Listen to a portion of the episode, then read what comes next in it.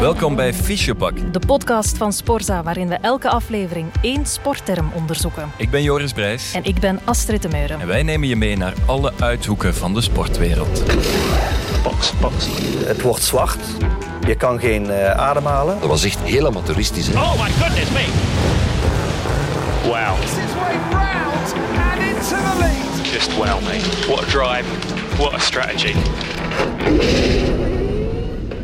Vandaag in Fischebak, de pitstop.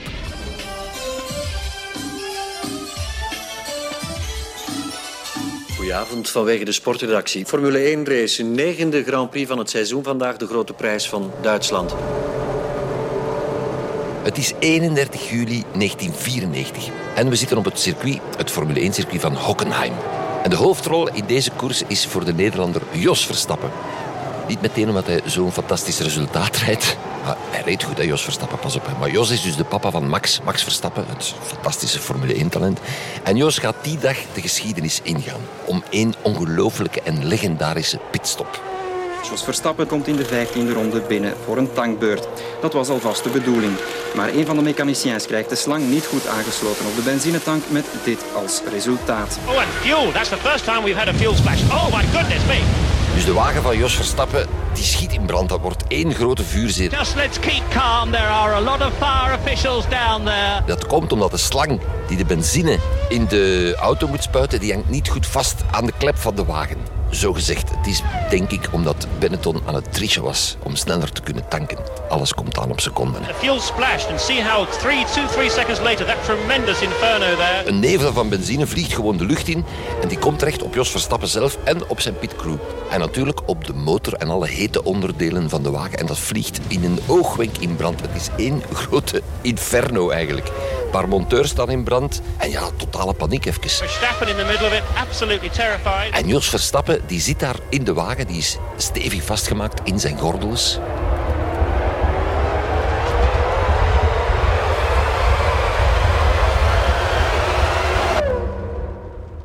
Welkom bij Fischebak. Ik ben Astrid de Meuren, radiomaakster bij M&M, maar ook een bijzonder groot sportliefhebster. En naast mij zit een persoon die mij deze aflevering zal meenemen in de wereld van de pitstop.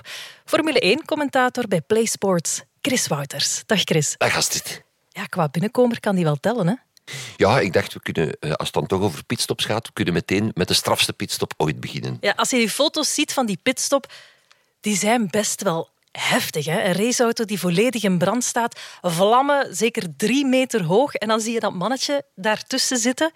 De enige echte Jos Verstappen, de contouren van zijn helm door die vlammenzee. Ik kan mij niet inbeelden dat je daar ooit levend uitkomt. Ja, maar nogthans, die kan het nog goed navertellen, hè, Jos. Die is nog in goede gezondheid. Die hebben ook natuurlijk een brandvrij overal aan en zo.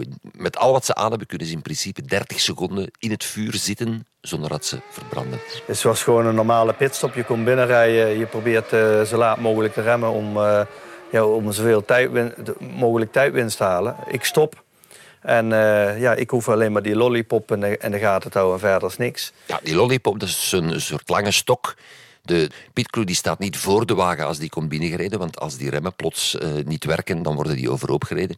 Dus die hebben zo vanaf de zijkant zo'n lange stok en daar moeten ze dan stoppen. Dat is de lollipop. Ondertussen bestaat dat niet meer. Nu zijn dat elektronische lampjes waar de rijder naar kijkt boven zijn hoofd. En wat ik altijd deed, is zeg maar mijn vizier openzetten om, uh, om frisse lucht te krijgen. En, uh, en toen kwam die vloeistof. En op een gegeven moment rook je dat benzine was. Maar toen was het al te laat. Het wordt zwart. Je kan geen uh, ademhalen. En wat ik aan het doen was, ik was het, uh, sturend zoeken, die knop om het stuur eraf te trekken. En ik was die, die knop los aan het maken voor de riemen. En op het moment dat ze die brand zeg maar, bestrijden waren, toen, uh, ja, toen het uit was, stond ik recht op de auto. Maar ja, dan moet je er nog uit, in de donker, hè, voor mij dan. Toen was het uit en toen stapte ik eigenlijk normaal uit ja, die bleef dus eigenlijk heel kalm bij Jos Verstappen. Maar ik heb dat nogal gezien met Jos toen hij in een crash zat in Brazilië. Dan gaat hij achterste, achterste voren van de baan. En terwijl zijn wagen nog aan het glijden is door de zandbak, doet hij heel rustig zijn vizier omhoog. Zo van, oké, deze, deze race is gedaan. Ja, Jos, dat was gewoon een, een, een, een rustig man. Hij heeft wel snel gereageerd natuurlijk. En het team ook. Binnen de paar seconden was die brand helemaal geblust en stond Jos uit de wagen. Dus ja, verder geen probleem. Alleen ja, een klein beetje uh, te warm aan zijn gezicht. Ja, ik ging er heel relaxed mee om. Oké, okay, ja, jammer, race afgelopen. Die liepen met, uh, met die man die waar we mee deden trainen, liepen we weg. En die heeft er direct brandsalf op gedaan. Toen zijn we wel nog naar het ziekenhuis geweest om ook de longen te checken. Maar alles was goed. Ja, longen checken natuurlijk. Ter herinnering, Niki Lauda met zijn zware crash op de Nürburgring in der tijd. Die heeft toen heel giftige dampen binnengekregen. Hij was ook verbrand binnenin in zijn longen. Wat uiteindelijk zoveel jaar later nog zelfs tot zijn dood geleid heeft. Maar Jos die deed gewoon de week daarna mee aan de volgende koers. Alsof er niks was gebeurd. Ja, nee, hij heeft ook interviews gegeven uh, uh, aan de journalisten met zo'n beetje een verbrand gezicht dan. Nu, als je dan in brand moet schieten, dan lijkt mij de pitstraat, als je dan omringd bent door zo'n crew, nog wel de beste optie. Ja, uiteraard. Bij elke pitstop uh, toen, omdat er getankt werd, stonden mensen met brandblussers gereed, paraat om, om onmiddellijk te kunnen ingrijpen. Dus het is een beetje zoals een hartaanval krijg je best in het hospitaal. Een, een brandje in je wagen heb je best uh, tijdens een pitstop waar er brandblussers klaarstaan. Ja, die crew blijft altijd even koelbloedig. Um, ja, niet altijd. Ik toen de beelden, als je die beelden ziet, er waren er wel een paar die achteruit sprongen. Hoe zou je zelf zijn? Ja, dat is brand. Hè. Dan, uw instinct zegt weglopen. Maar goed, eh, ze doen dan wel natuurlijk hun job. Die mannen zijn ongelooflijk getraind. Dus je hebt een pitcrew van een twintigtal mensen die, die trainen dat tot in het oneindige. En, en toen duurde in de tijd van Verstappen een pitstop ongeveer acht seconden. Zeg maar. Dat was met tanken bij natuurlijk. Ja, vandaag gaat dat nog een ongelooflijk pak sneller. Hè. Dus uh, drie seconden is al is al relatief lang ondertussen. Drie seconden is lang. Dus, maar echt één, twee, drie, gedaan. Dat is niks, hè? Ja, ja, maar dat blijft natuurlijk evolueren. Hè. Die mannen trainen daar ongelooflijk veel op. En dat wordt gemeten, dus vanaf de wagen stopt, stilstaat, dan wordt die omhoog uh, geduwd. Er gaan vier banden af, er komen vier nieuwe banden opgemonteerd. En dan wordt de wagen terug naar beneden uh, gehaald. En op het moment dat hij terug de grond raakt, dan stopt de tijdsopname. That's it. Dus ja, het is behoorlijk snel.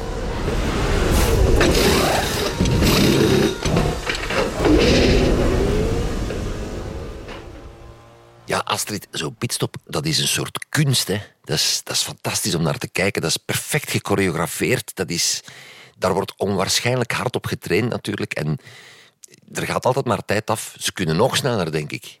Maar is dat niet een beetje zoals met wereldrecords? Op een bepaald moment bereik je toch die ondergrens, lijkt me. Je kan toch niet blijven die milliseconden eraf pitsen? Ja, wereldrecords worden nog gebroken ook. Hè. Dus uiteraard wordt de marge minder. Hè. Um, nu hoeft er niet meer getankt te worden, dus het gaat enkel over die wielen eraf, die wielen erop. En dat gaat dan een onwaarschijnlijke snelheid. En toch blijven ze maar trainen, trainen, trainen. Nu, ik moet eerlijk zeggen, de afgelopen jaren um, bij Red Bull zijn ze onwaarschijnlijk goed in hun pitstops. Maar er wordt toch een soort ondergrens bereikt stilaan. Als je te snel wil gaan, dan riskeer je dat een wiel, en dat zie je de laatste jaren meer en meer, ze willen het zo snel doen dat het soms niet echt goed lukt. Ja, als het wiel niet goed vaststaat natuurlijk, dan verlies je plots veel meer tijd. En dan zie je pitstops die plots 5, 6 seconden zijn, omdat er een wiel niet goed op de wagen gaat. Ja, dan ben je misschien beter om het een haartje rustiger te doen, in plaats van toch die twee of drie ja. tienden van een seconde nog te willen, te willen pakken. Hoe belangrijk zijn pitstops eigenlijk geweest? Nu zijn die onwaarschijnlijk belangrijk, omdat de, de efficiëntie van een pitstop moet echt helemaal goed zijn, omdat de verschillen in de Formule 1 zodanig klein zijn geworden en alles gaat over minime details een paar tienden van een seconde kan het verschil betekenen tussen een race winnen of ze niet winnen. Maar vroeger was dat anders. Hè. Vroeger waren pitstops zelfs niet strategisch. Dat was gewoon als het nodig was, kwamen ze binnen. Dus doorheen de jaren is dat ongelooflijk geëvolueerd. Um, eigenlijk moet je terug naar het begin van de Formule 1. Toen waren pitstops ja, bijna niet, niet waard om te vermelden. Een noodzakelijk kwaad. Kwaad, ja, eigenlijk wel, ja. De rijders kwamen alleen binnen als het echt nodig was, omdat er een of ander ongemak was of zo. Um, dus de Formule 1 bestaat van in 1950. Als je dat ziet, de beelden nu van toen, ja, dat, dat is, dat is, ik kan niet zeggen belachelijk, want het was levensgevaarlijk toen coureurs waren niet zo professioneel als ze nu waren. Die, die zetten bij wijze van spreken een hoedje op en, ze gingen koersrijden. Die waren onverschrokken. Ja, misschien op zoek naar adrenaline. Het zou wel kunnen. Um, het was net oorlog geweest. Dus de mensen waren gewend aan gevaar. Veiligheid, dat was het laatste waar ze aan dachten in de Formule 1. Het was heel normaal dat er af en toe iemand van de baan ging. En de wagens waren toen zodanig gebouwd dat als je van de baan ging, was de kans vrij groot dat je dood was. Over en uit. Ja, dus dat was ja, niet ideaal, laten we zeggen.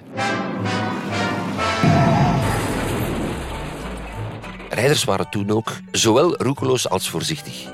Alleen het feit dat je in die wagen stapt en daarmee zo snel mogelijk wil gaan, moet je een klein beetje getikt zijn, vind ik. Maar ze hadden toen ook wel een bepaald respect voor elkaar, omdat ze wisten, iemand raken en een crash maken staat misschien gelijk aan overlijden. Terwijl de jonge rijders nu die denken dat ze niet meer kunnen sterven. Hè. De veiligheidsnormen in de Formule 1 zijn zo hoog en zo groot. Dus toen was dat een beetje anders. De rijders hadden wel iets meer respect, maar toch waren het allemaal gekken. Daar komt het eigenlijk op neer. De goede oude tijd. Ja, ik weet niet of dat de goede oude tijd was, maar het had wel iets. Het had iets ehm, elk stuk in de geschiedenis van de sport heeft zo zijn bepaalde waarden. En toen was er een soort romantiek bijna rond de Formule 1. Er was zelfs een bepaalde romantiek rond het gevaar en rond het doodgaan. Dat is gelukkig daarna helemaal veranderd. Het maakte ook deel uit van de aantrekkingskracht natuurlijk. Hè. Mensen, helaas, kijken daar graag naar, naar iets dat gevaarlijk is. En toen was de Formule 1 verschrikkelijk gevaarlijk.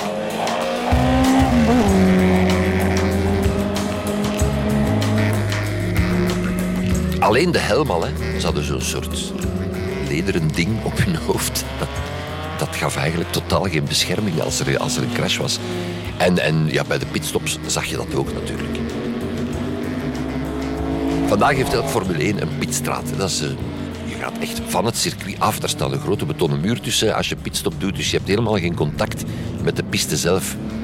Vroeger was dat... Dat bestond niet, hè. Dus je had gewoon een, een de, de start-finish straight. En de rijders gingen gewoon aan de kant. En daar waren.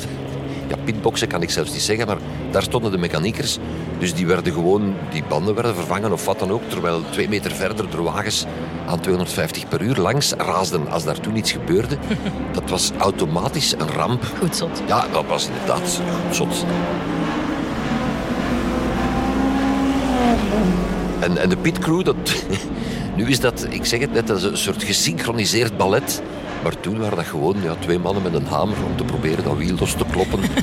dat, ja, je, je, kan je niet voorstellen, maar dat was echt heel amateuristisch. Hè. Ze, ze, kwamen pas binnen als hun banden echt helemaal ja, op waren of van elkaar, uit elkaar lagen. Ja, bijtakken, dat werd dan gedaan met zo'n melkkan, eigenlijk werd het toen genoemd. Een echte melkkan? Ja, gewoon zo, zo soort bak waar wat naft in ligt. En dat, dat kapten ze dan in de wagen en soms een beetje op de piloot. En dus Lekker dat, veilig. Ja, dat stak allemaal, dat stak allemaal niet zo nauw. En de, de, piloot die zat daar dan in zijn wagen. Die had geen gordel aan, want toen, heel in het begin van de Formule 1 hadden ze geen veiligheidsgordels. Dus die, ja, die kreeg af en toe een drankje aangereikt dan, terwijl de gasten aan de wagen aan het werk, die dat weer aan het loskloppen waren, zo wat vanuit de, vanuit de melkkan wat, wat benzine aan bijgieten. Gezellig. Dan ja, dan kreeg je een glaasje water of champagne. Er waren er dan die graagjes een glaasje champagne. Dat was, zo, dat was eigenlijk iets heel relaxed. Toen hadden ze niet de reflex, we zijn hier tijd aan het verliezen. Dat was zo, ja, we komen eens binnen en we veranderen wat banden. Ja, ja, ja. Voilà, gezellig. Hè? En, en we drinken iets op het gemakske. School? Ja, de race die werd gereden op de baan en niet in de pits. Zo dachten ze toen. Nu komt het erop aan zo weinig mogelijk in de pitlane staan, want daar verlies je de race. Toen dachten ze daar niet aan. Maar goed, dat is allemaal veranderd. Er was verandering op komst. In 1954 dan kwam er een nieuwe wagen.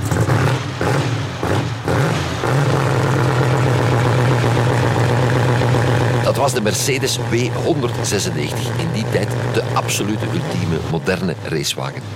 Die was gebouwd eh, om makkelijk van richting te veranderen. Die was heel krachtig, die was heel wendbaar. Maar de belangrijkste nieuwigheid was de introductie van de injectiemotor. Ja, dat is technisch, we gaan dat niet helemaal uitleggen. Maar het kwam erop neer eigenlijk dat de benzine die verbruikt werd, werd veel, veel efficiënter Dus met andere woorden, meer kilometers per liter brandstof. Ja, absoluut. Ja. Dat veranderde alles, want met een efficiëntere motor dan moest je gewoon minder naar de pitlane gaan. En toen begon men voor de eerste keer een beetje strategisch na te denken over pitstops. Voor de eerste keer, dat deden ze ervoor dan niet? Nee, daarvoor was dat dus, ik zei het al, gewoon een noodzakelijk kwaad. Je reed verder tot je banden helemaal versleten waren of de tank leeg was. En dan kwam je naar binnen om een pitstop te doen en dat stak allemaal niet zo nauw. Hè. En dan komt er dus een nieuwe wagen, die Mercedes, die wint alle races. En ja, alle andere teams zien dat. En die beginnen ook te, te kijken en te denken, ah, die mannen doen dat wel snel, die pitstop. Hoe kunnen wij dat ook sneller doen en efficiënter doen? Ja, maar als je dan logisch redeneert, dan, dan zeg je toch meteen we doen niet twee, maar vier monteurs. En in plaats van die melkkan laten we een brandstofslang gebruiken. Ja, het moet ergens beginnen. Hè. Dus, maar dat is, dat is heel grappig als je dat zo bekijkt. Hoe ze dat toen deden, hoe ze het nu doen. ja, het is, het is begonnen vanaf niks en nu is dat iets, iets, iets ongelooflijks. Dus die Mercedes toen, die Mercedes 196, die heeft eigenlijk dat zaadje geplant in de Formule 1. Zet in op betere en efficiëntere pitstops. Eindelijk. Ja.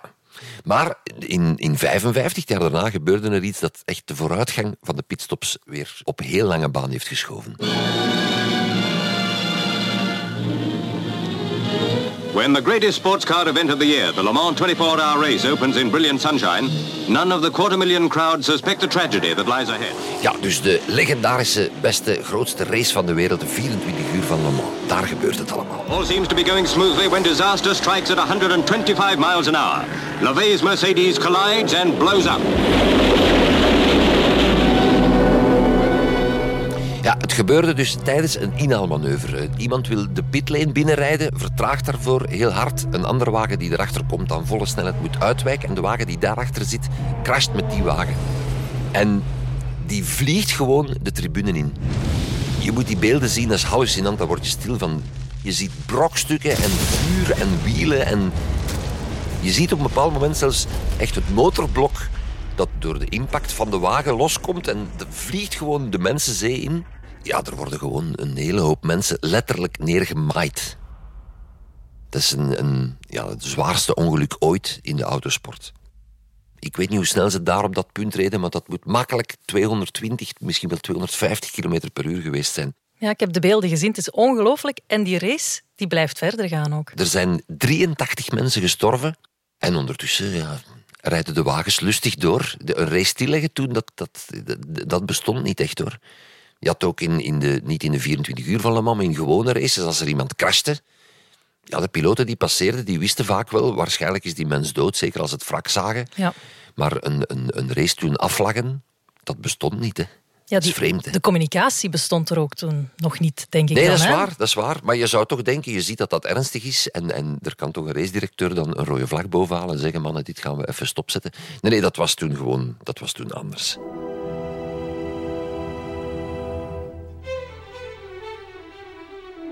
Maar goed, ehm, hoe erg het ook was, de grootste tragedie in de geschiedenis van de motorsport eigenlijk, moeten we zeggen. Ja, Mercedes, dat was hun wagen die dat gedaan hebben. Zij waren nog maar eh, twee jaar in de Formule 1 en, en ze hebben gezegd, we stoppen hiermee. Dat was voor dat bedrijf een, een te grote klap dat een van hun wagens 83 levens had geëist. Het was wel, wel niet hun schuld, maar het gebeurde wel met hun wagen. Dus ehm, de Formule 1 kreeg ineens een soort zwarte doek qua reputatie eh, over zich gelegd. En verschillende landen hebben dan Formule 1 races verboden. Dat was gewoon te gevaarlijk. Eh, er werd ook geen Formule 1 meer gereden op dat soort lange races. Dus de beste wagens heten dan Formule 1. Die deden gewoon dus mee aan de 24 uur van Le Mans. Nu zijn dat totaal andere wagens. Toen was dat allemaal door elkaar. Toen hebben ze gezegd, oké, we gaan die Formule 1 races korter houden. We gaan dat overzichtelijker houden. En we gaan zorgen voor meer veiligheid. En aan het einde van de jaren 50, dan waren een paar Britse ingenieurs en die kwamen met nieuwe technologie. En dat heeft de sport andermaal helemaal veranderd. En dat zou pitstops zelfs bijna overbodig maken. En dus een nieuwe auto. Alweer een nieuwe auto. Eh, die waren er regelmatig natuurlijk. Maar de Cooper T51 van de Cooper Car Company, die was nog een pak vernieuwender dan de Mercedes 196.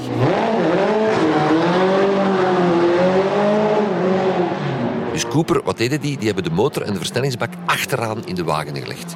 Nu is dat normaal bij een formulewagen, maar tevoren, als je die hele oude beelden bekijkt van de jaren 50, dan waren zo bakken met een hele lange neus. Daar lag de motor in.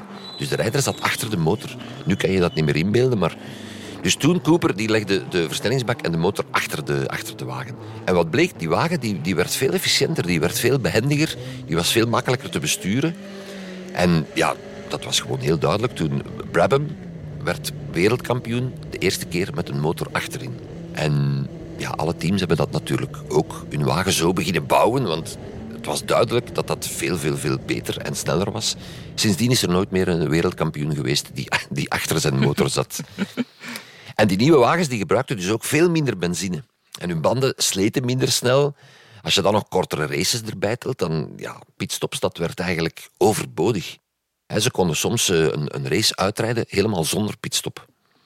De pitstops bestonden nog, Maar eh, als je in de jaren 60 moest stoppen in, in de pitlane, ja, dan was je gewoon al helemaal zeker, ik sta hier niet op het podium, want er waren wel een aantal andere rijders die de, de race konden uitrijden zonder pitstop.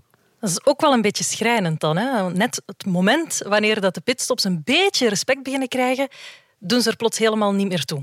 Ja, maar dus door die crash en de reputatie dan van de Formule 1... Ja, de pitstops kregen dan ook een slechte reputatie. Hè. Ze, ze, de races werden beter, de wagens werden beter. Sommigen deden het zonder pitstop. En dan, ja, dan sta je daar. Als je nog een pitstop deed, dan was je een beetje de, de van de klas. Hè. Dus die kregen echt een heel slechte reputatie. Hè. En dat duurde bijna tot in de jaren tachtig.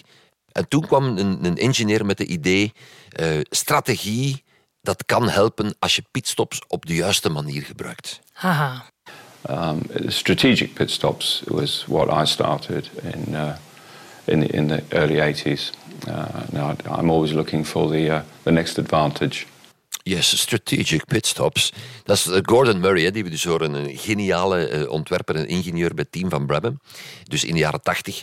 Dat was zo'n een typisch Britse man, bijna 40 jaar, zwart haar tot op zijn schouders, dikke moustache. En um, die zocht heel de tijd achterpoortjes in het technisch reglement om, om de wagen sneller te maken, dus om er hun voordeel uit te halen. En in 82 dan zocht hij, zoals alle race-engineers, naar een, een strategische manier om sneller te zijn dan de rest. En hij had een idee. I was thinking about the weight. I was always interested in weight saving. Gordon Murray, de eerste ingenieur ooit die de idee had... Tja, als een wagen zwaar is, is die misschien trager. Daarvoor hadden ze daar nog nooit aan gedacht. Ja, ze hadden natuurlijk ook niet de technische mogelijkheden om een wagen heel licht te maken, hè, meteen. Maar Gordon Murray was dus de eerste en die berekende dat uh, een halve kilo gewicht dat stond gelijk aan een honderdste van een seconde per ronde. Dus een kilo is 200. Dus als je 10 kilo spaart, dan kan je twee tienden van een seconde per ronde sparen. Dus hij, hij begon direct te denken, oké, welk onderdeel van de wagen kunnen we hier wegnemen om de wagen lichter te maken? En snel dacht hij... Hold on a minute. You know, the fuel is a huge percentage of the car weight. Fuel, de benzine, dat weegt natuurlijk veel. Hè? Als je 100 liter benzine in een, in een wagen duwt, dat weegt 80 kilo of zo. Hè? Benzine is iets lichter als water, maar dus dat weegt, dat weegt een enorme hoop. Dus eh, als je dat gewicht weghaalt, of bijvoorbeeld halveert door maar de tank half vol te gooien, dan kan je elke ronde een klein beetje sneller rijden. En misschien is dat voldoende en win je daar meer tijd mee dan, dan je verliest met een pitstop. Dat was zijn redenering. There were other advantages too that I thought about. One was half a tank of fuel, the center of gravity is lower, of course, so the car's a little bit quicker every lap as well. But the other big one was tires. Tires, inderdaad. Dus om te beginnen een lager zwaartepunt. Als je minder, minder benzine in de wagen, dan gaat je zwaartepunt misschien 1 of 2 centimeter lager liggen, kan je sneller door de bocht. Maar vooral banden. Banden die verslijten natuurlijk als de, als de race gereden wordt.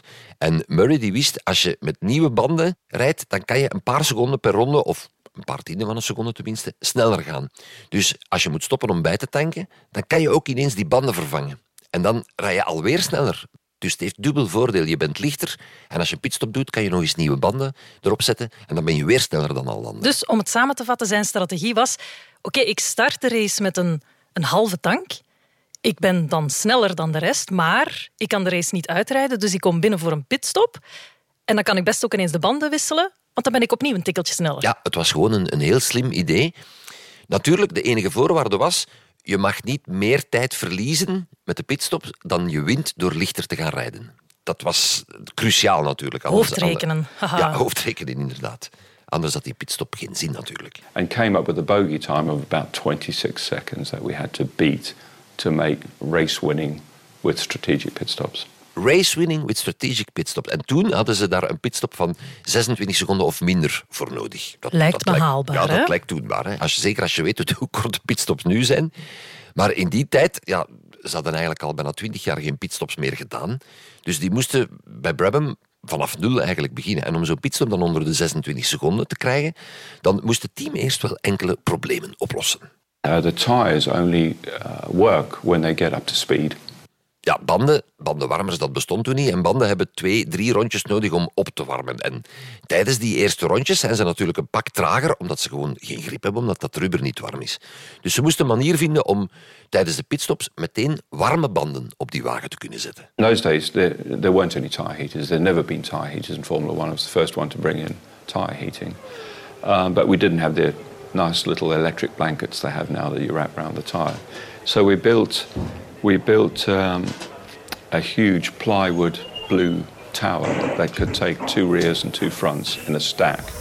And we had a gas heater blowing in the bottom and a chimney out the top. Dat is een artisanale manier om banden op te warmen. Dus ze stapelden gewoon een paar eh, banden in, in grote blauwe kasten en daar pompten ze dan hitte in. Geniaal gevonden, toch? Ja, en uiteindelijk is dat niet zo stom. Wij, wij doen dat nog altijd, hè, Koen en ik, als wij racen in de belkar. Echt? Ja, we hebben een, wij noemen dat het tentje. Dat is gewoon een, een tentje, daar liggen dan de banden in. En daar, daar zit zo'n een hitteblazer aan de onderkant. En in dat tentje is het 60, 70 graden minstens.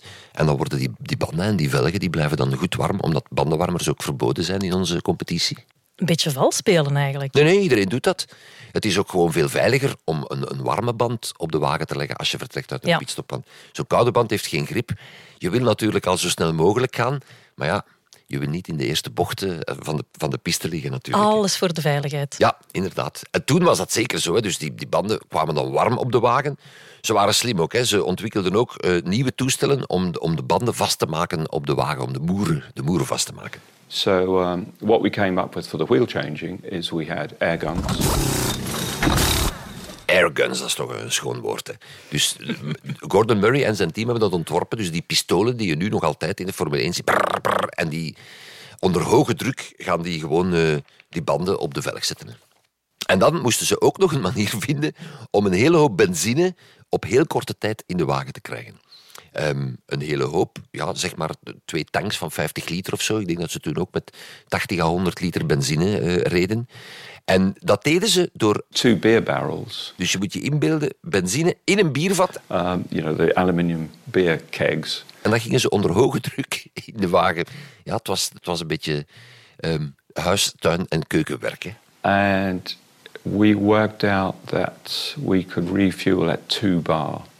And we could get 30 gallons in in three seconds, which was pretty spectacular. 30 gallons, dat is dus inderdaad 110 liter benzine. In drie seconden duwden ze in de wagen. Dat was inderdaad spectaculair. Hè? Wij nu, als we onze wagen gaan vullen aan de tank... Gluk, Ja. gluk, gluk, gluk, gluk, gluk. Dat duurt en dat duurt, maar dus in die tijd, in drie seconden, 110 liter water, eh, benzine liever, in de wagen duwen. Ja, was fantastisch. Hè? Ja, lijkt me handig. Ik wil het ook wel. Ja, en de, mensen keken daar nogal naar. Hè. Pitcrews van andere teams en zo. De journalisten, die mannen van Brabham, die kwamen daartoe op de race en die hadden van die blauwe kasten mee waar ze hun banden dan gingen inleggen. Die hadden van die airguns mee om, om, om, eh, de, om de, de banden op de wagen snel te monteren. Die hadden biervaten mee met benzine. Dus dat was een beetje vreemd om te, om, om te bekijken. Zij hadden er vertrouwen in. Murray die had alles berekend. Die zat er zelden naast, want dat was een slimme gast. Maar er was één probleem. Uh, the engine was very unreliable. In those days, the, the, we were still learning with BMW on the engine. Ja, de motoren. Zij reden toen bij Brabham bij, met de BMW-motoren. Die waren eigenlijk niet goed genoeg op dat moment. Die hielden het vaak niet lang genoeg uit om zelfs maar tot aan de pitstop te geraken. Dus hun, ja, hun seizoen viel in het water. Maar de ingenieurs bij BMW en Murray die hadden dan wel heel de winter tijd om, om hun wagen beter te maken, om de motor beter te maken. En dat deden ze. En toen ze het jaar daarna, in 83, toen het seizoen begon, dan hadden ze echt de ultieme racewagen klaar.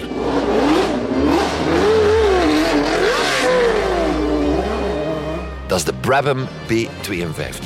Fantastische wagen. Sterke motor, geoptimaliseerd voor snelle pitstops. Dus het team van Brabham die hadden gewoon een wagen gemaakt, volledig kloppend met hun strategische plannen. Want zij hadden heel de Formule 1 eigenlijk herdacht. Andere teams die waren nog altijd van plan om een hele race te rijden zonder pitstops. En bij Brabham wisten ze wat ze gingen doen. En na hun triestig seizoen van 82 Ja. deden ze in 83 ineens terug mee voor de wereldtitel. De strategie van Gordon Murray tijdens de beslissende Grand Prix van dat seizoen, dat was echt eentje om in te kaderen. Nelson Piquet van Brabham die stond voor de race twee punten achter op Alain Prost, die reed bij Renault. En die van Renault had de, pitstop-tactiek van Brabham ondertussen door, maar in die beslissende race dan gooide Brabham zijn tactiek helemaal om. What I did with PK is I only put a few gallons of fuel in PK. So he would demoralize Prost and the Renault and disappear into the distance. And they would, they would basically give up, you know, and just hope something went wrong. Fantastisch, hè? Briljant. Dus een dummy. Eigenlijk eh, de mensen voor de gek houden. Dus Piquet die startte met heel weinig benzine. Prost die zag die rijden, die reed gewoon weg. Ja. En Prost die dacht, amai, die Brabhams die zijn hier ongelooflijk snel. En die moraal van Prost, dat ging echt gewoon pijlsnel de diepte in. Was de geniale zet, want Prost die heeft dus opgegeven tijdens een pitstop. Alain Prost rijdt binnen. De crew staat klaar, maar Prost vindt het niet meer nodig. Hard werken voor niks. Prost stapt gewoon uit de wagen. Dag wereldtitel. Straf, hè? Brabham heeft dus met Nelson Piquet het wereldkampioenschap gewonnen. En Gordon Murray had gelijk. Strategische pitstops die waren de sleutel naar de overwinning. Heel de Formule 1-wereld heeft dat natuurlijk gezien. En sindsdien zijn F1-races zonder strategische pitstops gewoon ondenkbaar.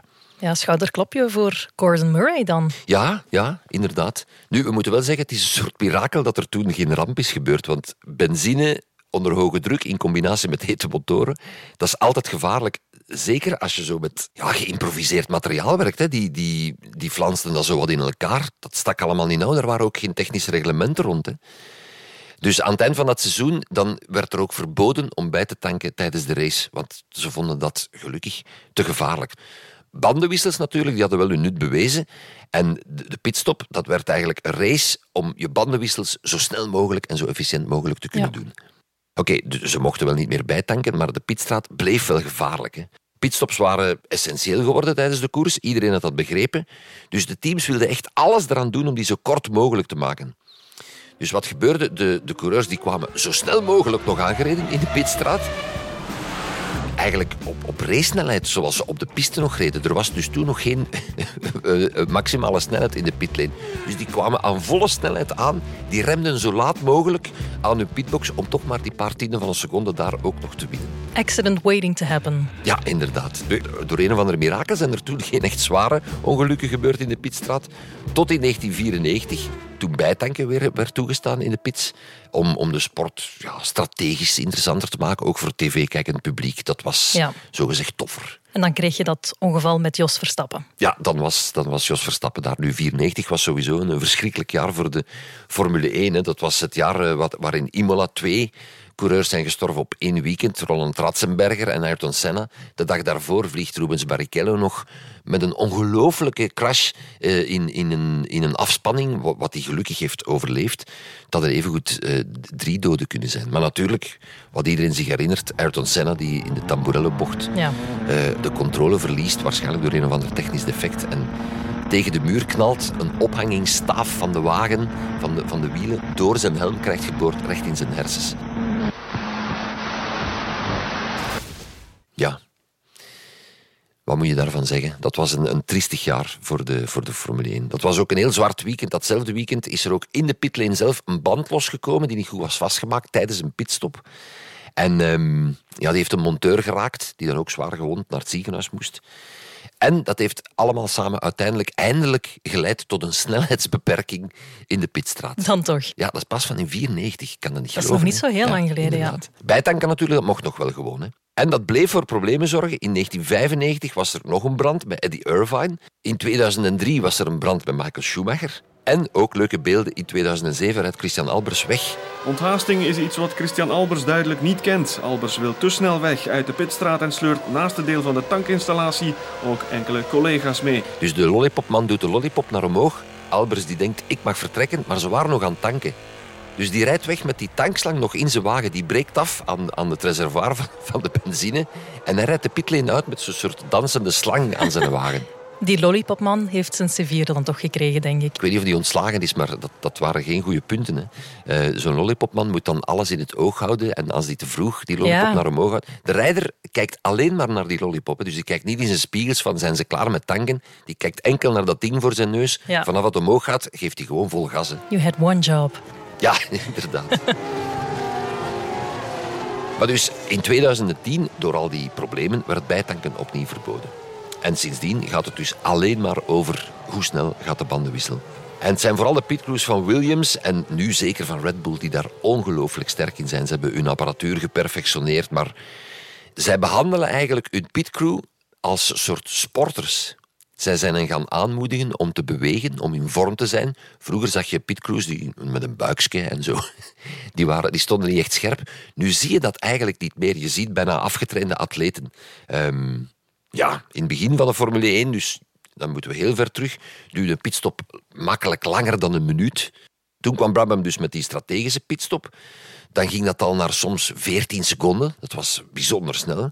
Toen mocht men nog bijtanken en toen voor 2010 was een snelle pitstop met tanken erbij 6 à 7 seconden. En nu is 3 seconden eigenlijk een trage pitstop. Drie seconden vroeger, uh, een aantal jaren terug, was, was goed. Nu denk ik dat gemiddeld 2,5 seconden degelijk is. Je hoort Karel Loos, die is raceingenieur bij het Formule 1-team van Renault. Uh, en, en het zijn teams die, die onder de 2 seconden duiken. En, en om eerlijk te zijn, tijdens in trainingssessies duiken wij ook veel onder de 2 seconden. Je hoort het hem zeggen, hè? trainingssessies. Daar wordt eindeloos op geoefend. Maar werkelijk eindeloos. Um, op dit moment heeft Red Bull het wereldrecord, mogen we wel zeggen, 1,88 seconden. Dan moet je even inbeelden. Astrid, dus de wagen komt de pitlane binnengereden, stopt voor de boxen. Vanaf die stilstaat begint de tijd te lopen. De wagen wordt omhoog getakeld. Er gaan vier banden af. Er worden vier banden opgezet, die worden vastgezet. De wagen gaat terug op de grond. En op het moment dat hij de grond raakt, zijn er 1,88 seconden verstreken. Ja, op 1,88 seconden heb ik juist het klepje van mijn tank opengeduwd. Dat ja, is en dan, dan ben je snel toch? Ja, absoluut. Box, box, opposite Verstappen.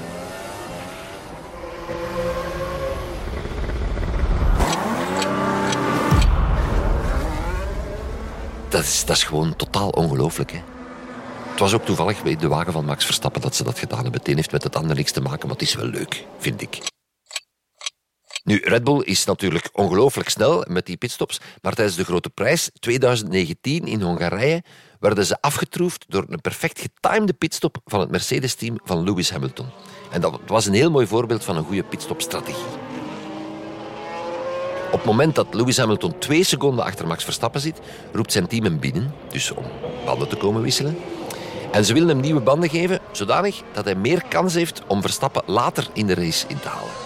Caruso, box, box, opposite Verstappen. Box, box, opposite Verstappen. Box, box, opposite Verstappen. Dus box, box, dat is wat de ingenieurs naar hun piloten zeggen. Ze zeggen dat meer dan één keer, omdat soms die radioverbinding niet optimaal is. Oké. Het is echt niet zo dat die niet goed, niet goed horen, maar ze zeggen meestal de eerste keer box, box, box, zeggen ze het zelfs drie keer. Een soort traditie. En dan wil dat dus zeggen dat de rijder binnen moet voor de pitstop. Dus Hamilton die rijdt naar binnen, maar hij is niet zeker van de strategie van het team. Uh, Verstappen, 19.5. You say 19.5? I don't know if that was the right call, man. That was a bad call, man. Not gonna catch up 19 seconds. Ja, Hamilton, een licht paniekje. Faster, man. Die denkt, als ik hier een extra pitstop maak, ik ga dan 19 seconden achter Max Verstappen liggen. Ik heb maar 21 ronden de tijd om dat te doen, dus dat wordt moeilijk. Matches on, mate. It will be at the end of the race. Predict he'll be down to zero rubber. Maar zijn team had gelijk, hè. dus Hamilton krijgt nieuwe banden, is daardoor supersnel en hij rijdt echt het ene bijna kwalificatierondje na het andere.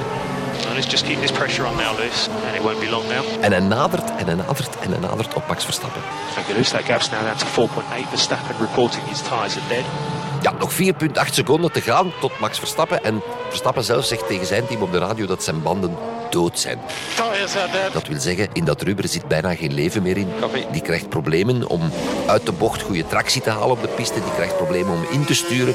Alles gewoon wat die band moet doen, werkt minder goed omdat zijn banden versleten zijn. En horen ze dat dan ook bij Mercedes? De communicatie van Verstappen? Bij Ze horen niet alle communicatie, maar wel die die de FIA publiek maakt. Als je naar een race kijkt, hoor je af en toe radioboodschappen. Dat zijn de boodschappen die iedereen ook hoort. Maar dat zijn geen geheimen. Zo'n band gaat maar x aantal ronden mee. Dus bij Mercedes was dat een bewuste keuze. We gaan Hamilton binnenhalen, we, ge- we geven hem nieuwe banden. En hopelijk dan tegen het eind van de race is hij bij Verstappen en kan hij hem inhalen. Want op dat moment gaan Verstappen zijn banden helemaal dood zijn.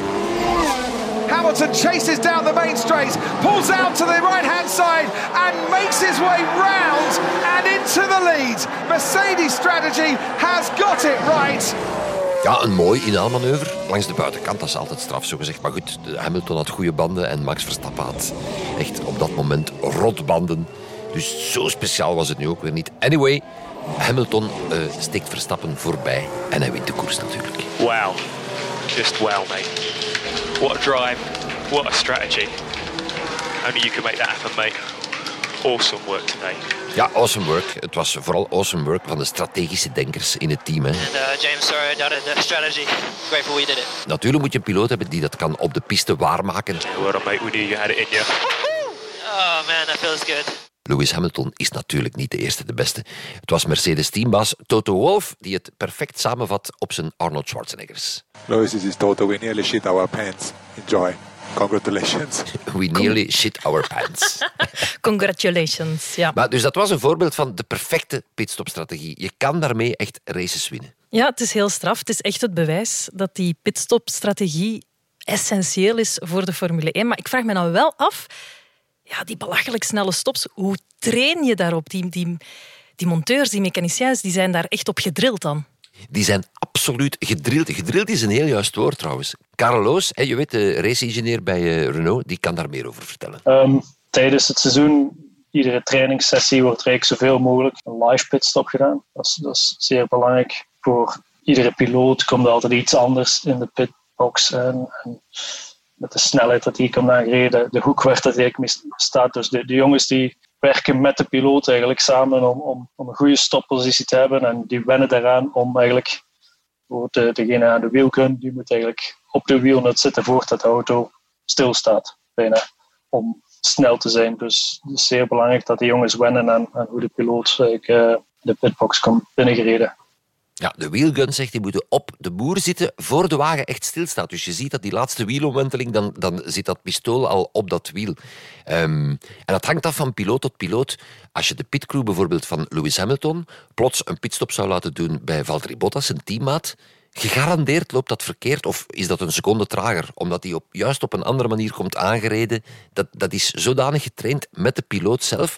En ook in de pitbox zelf, in de garage eigenlijk van het team, wordt alles tot op de millimeter nauwkeurig uitgedacht. Vanaf ongeveer 20 seconden voordat de auto bij ons voor de garage staat, dan staan die jongens pas op. Dus het is zeer belangrijk dat die de kortste route naar hun positie voor de pitstop hebben. Terwijl ook degene die de banden moeten nemen en uit de verwarmingstekens moeten nemen en dergelijke.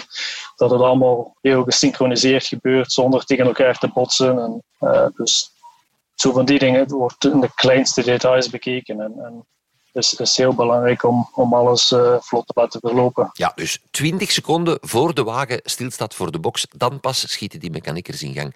En dan moeten ze zien dat ze niet tegen elkaar botsen. Je zou denken, ja, gaat dan een minuutje vroeger. En dan, dan doet het wat meer op je gemak.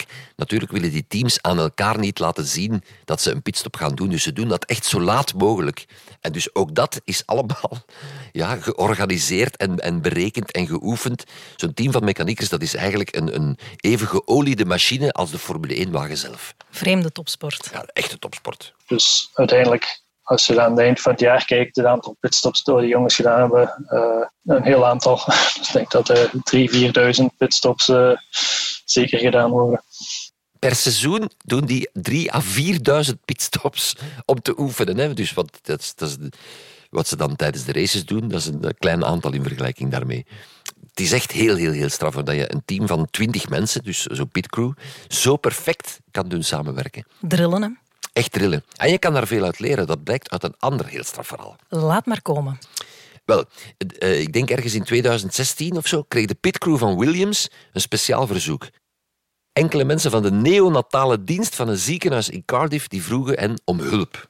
De neonatale dienst? Ja, inderdaad. Dat is de dienst waar te vroeg of ziekgeboren baby's behandeld worden. Ja, en ze wilden dus hun, hun procedé om, om patiënten die dan met spoed uh, moeten beademd worden, om dat efficiënter te maken. Want het cruciaal natuurlijk is daar dat dat ook supersnel gaat, dat er geen tijd verloren wordt. Een beetje zoals tijdens een pitstop. Ja. ja per seconde dat een kind geen zuurstof krijgt, dat kan hersenschade veroorzaken en, en het kind kan zelfs sterven daardoor.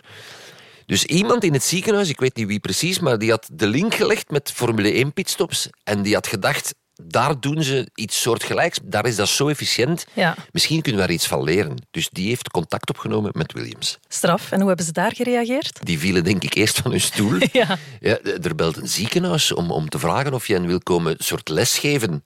Maar ze zagen dan wel de gelijkenissen. Ja, ik bedoel, het zijn twee teams die moeten werken in een omgeving waar, waar tijd van cruciaal belang is, waar, waar ze beperkt zijn in ruimte om hun handelingen te doen. Ja. Dus ze zagen wel dat, dat, allee, dat er overeenkomsten waren. Dus eh, ze zijn op bezoek gegaan eh, in Cardiff bij de neonatale dienst in het ziekenhuis daar. En ze hebben een analyse gemaakt van hoe doen die mensen dat hier allemaal, de omgeving, de werkwijze. En dan hebben ze een paar tips achtergelaten. Heel benieuwd dan welke tips ze hebben gegeven. Wel, eerst en vooral, klinkt misschien een beetje onnozel, maar ze hebben het karretje met dus, eh, het gereedschap voor de beademing, dat hebben ze helemaal gestroomlijnd en, en op een bepaalde eh, manier georganiseerd dat het juiste gereedschap zo snel mogelijk kan gevonden worden. Zo'n beademingskarretje toen, ja, ze moesten al eens twee seconden zoeken van waar ligt nu net dat wat ik nodig heb. Dus het eerste dat ze bij Williams gedaan hebben is naar dat karretje zelf gekeken en, en gezegd, oké, leg dit daar, leg dat daar enzovoort. Dan ga je heel snel vast hebben wat je moet vast hebben. Verder hebben ze ook dus een gebied op de grond afgelijnd, le- letterlijk, waar dus het beademingsteam moet werken. En het team in Cardiff gebruikt sindsdien ook communicatietechnieken uit de Formule 1. Zoals een radiocheck voor ze aan de beademing beginnen. Even, even dubbel checken, werkt alles voor we eraan beginnen. Het klinkt onnozel, hè, maar als je elkaar niet kan begrijpen, dan verlies je tijd en dan gaat er mogelijk een, een leven van een kindje verloren. En ze maken zelfs gebruik van handgebaren in plaats van verbale communicatie. Als het, sommige dingen dringend zijn, dan hebben ze aan een paar gebaren genoeg om elkaar te verstaan. En ze analyseren nu ook elke behandeling achteraf aan, aan, aan de hand van eh, videobeelden, die ze dan in slow motion bekijken om te zien, oké, waar kan het Ja. efficiënter? Als we dat zo doen, kunnen we daar nog een seconde winnen. Het is ongelooflijk, maar dat, dat helpt dus. Ja, je kan er maar uit leren. Heel cool. Ja, en ze, ze zeggen daar zelf ook dat ze na het bezoek van Williams gewoon veel efficiënter werken nu. Dus het zou best kunnen in de theorie dat de pitcrew van Williams mensenlevens heeft gered. Nou. Daar in het ziekenhuis. Het toppunt van efficiëntie. Op een plek waar het er echt toe doet dan. Hè? Ja. Schoon. Ja, ik vind dat ook, want racen dat is tenslotte maar een spelletje voor ons plezier. maar als, als dat soort dingen dan maken dat er in een ziekenhuis eh, mensenlevens kunnen gered worden, dan is racen toch weer top, hè, Astrid. Je zou kunnen zeggen, de cirkel is rond. Ah, maar ja, voilà, inderdaad. Chris, bedankt. Ik vond het super interessant. Heel graag gedaan, Astrid. En nu naar je wagen voor een snelle pitstop. Op het knopje duwen. Hè? He's going the distance. He's going